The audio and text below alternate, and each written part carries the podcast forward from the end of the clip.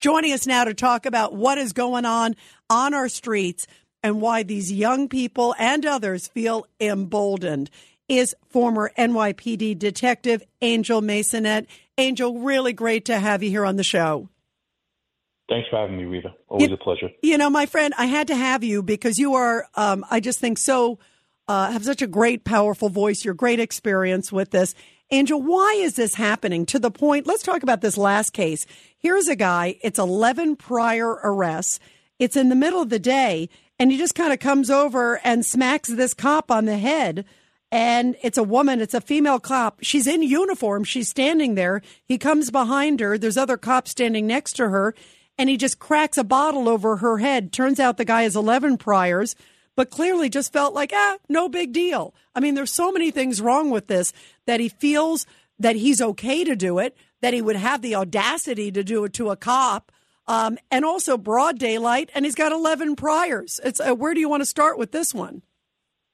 I think it's uh, it's clear that this is a you know consequence again of uh, no consequence of no consequences, right? These these criminals are emboldened to act out um, everything's excused with a, you know, oh well, the guy's mentally ill, the guy or the girl is mentally ill, and it's an insult to people who are truly mentally ill, who are taking their medicine, who are uh, assimilating to society, who are working every day, struggling with their mental illnesses for real, right? Working and functioning as as normal quote unquote individuals, and everything's always excused to mental illness.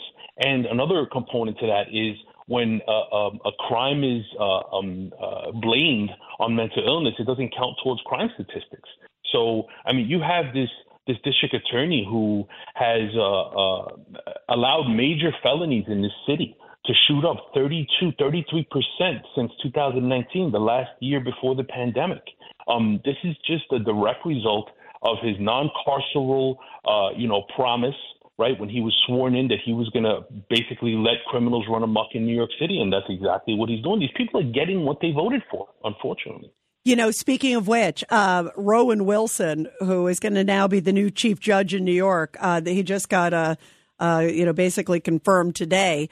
Um, this guy is to the left of the left. I mean, what does that say that now also on the judicial system, just like you said, uh, and just like as we bring up Chicago, uh, on the mayor's side there. They vote a guy who's to the left of the left of Lori Lightfoot. And in fact, at one point, he talked about defunding the police and has talked about replacing police officers with social workers. Angel, can you ever imagine one of the calls that you went on in your great years there at the NYPD that, okay, instead of uh, the robbery uh, is going on, let's send a social worker.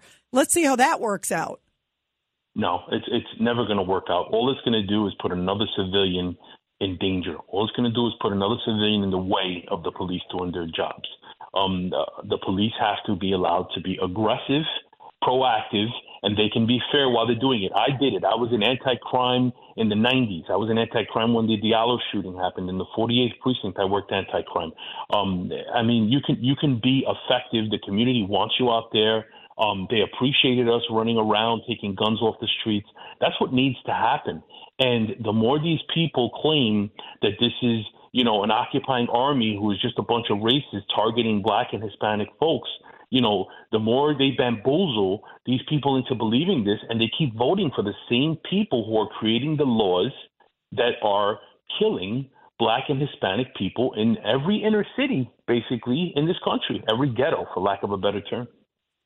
What's your reaction to the fact, Angel Maysonet, that the Chicago mayor elect, who's coming in, again, this guy who we just talked about, um, basically sent a message, I think, to teenagers that were rioting over the weekend you can keep going. You can just kind of keep doing it because his answer was it is not constructive to demonize teenagers. And then you got Lori Lightfoot, who is now, uh, you know, I was talking to Rudy Giuliani the other day. He said basically Lori Lightfoot looks like Steve Bannon now compared to the new guy who's coming in, you know. But Lori Lightfoot comes out and says, oh, it's not mayhem. Um, everything's fine. That was, if you look at the video, and I'm sure you've seen the images, you're so attuned on all this stuff, Angel it looked like mayhem and it looked like a riot.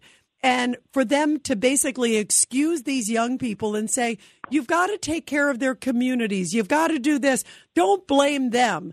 that emboldens them and you know it is a it is a track that they continue to do over and over again they've just basically opened the door for them to have a life of crime because they will feel no repercussions yes it's it's it's really it, it, was like wilding right? We used to call it wilding back in the 80s the, the 90s and the 2000s when i was on the job in the streets. Um, it, it was absolute mayhem. Um, again, these are ready-made excuses for these for these young individuals to fail right? These people are, are putting these these ready-made excuses out there, and it's an insult to kids like myself, to be honest with you, who came from single-parent households, is poor. I was on welfare. A lot of these kids are on welfare, and they make something of themselves. They come from these bad situations, and they make something from themselves because they make good choices, and they don't decide to go out and start acting like complete savages, to be honest with you, and assaulting people and robbing people under the guise of having a bit of fun. And then she has the audacity to say it was only a couple of people. There was thousands of kids out there uh, acting crazy and assaulting people. Uh, uh, it's just it's it's an insult to people who have suffered and have prospered in spite of these uh, uh, ready-made excuses that these politicians give. So, how do we turn this around real quick, Angel? We have to give consequences. We have to let the police do their jobs. Um, you know, the criminal justice system has a lot of components to it. The non-carceral uh, district attorneys and these rogue judges have to be held accountable. You know, they talk about qualified immunity with police officers and getting rid of it. They need to get get rid of this qualified immunity, so to speak, with judges and DAs. When they don't do their jobs and these people are released to commit more crimes and hurt people, they should be held accountable. They should be allowed to be sued and even arrested for being derelict in their duty. Yeah, one thousand percent. And you bring up a great idea, the derelict in their duty. It's interesting. In this guy's case, by the way, the guy who was sucker punched on the elevator, he is trying to go after not just the guy who obviously punched him, but he's going after the construction company because the guy was doing construction, holding up the elevator for construction reasons at the time. And then they got into a dispute because he was holding up the elevator and saying, Hey, you can't do this. Then they started getting into a fight. The next thing you know, he, he says, You want to get hit? And he starts punching the guy, but he's going after the construction company. Um, is that a message real quick to employers, real quick? Good for him. Yes, absolutely. Uh, people have to be held accountable for their choices. And if they're doing this under the guise of social justice, they have to take into account the law abiding citizens who have to be subjected to their choices of hiring these people and having these people in the street where they don't belong. Yeah, maybe some better screening there too, because clearly the guy yes. needs some anger management lessons at minimum. Um, thank you very much, Angel. We love having you on. Thank you for your great service to keeping all of us safe too, for all the great years you've done and continue to do. Thank you, Angel. My pleasure. Thank you.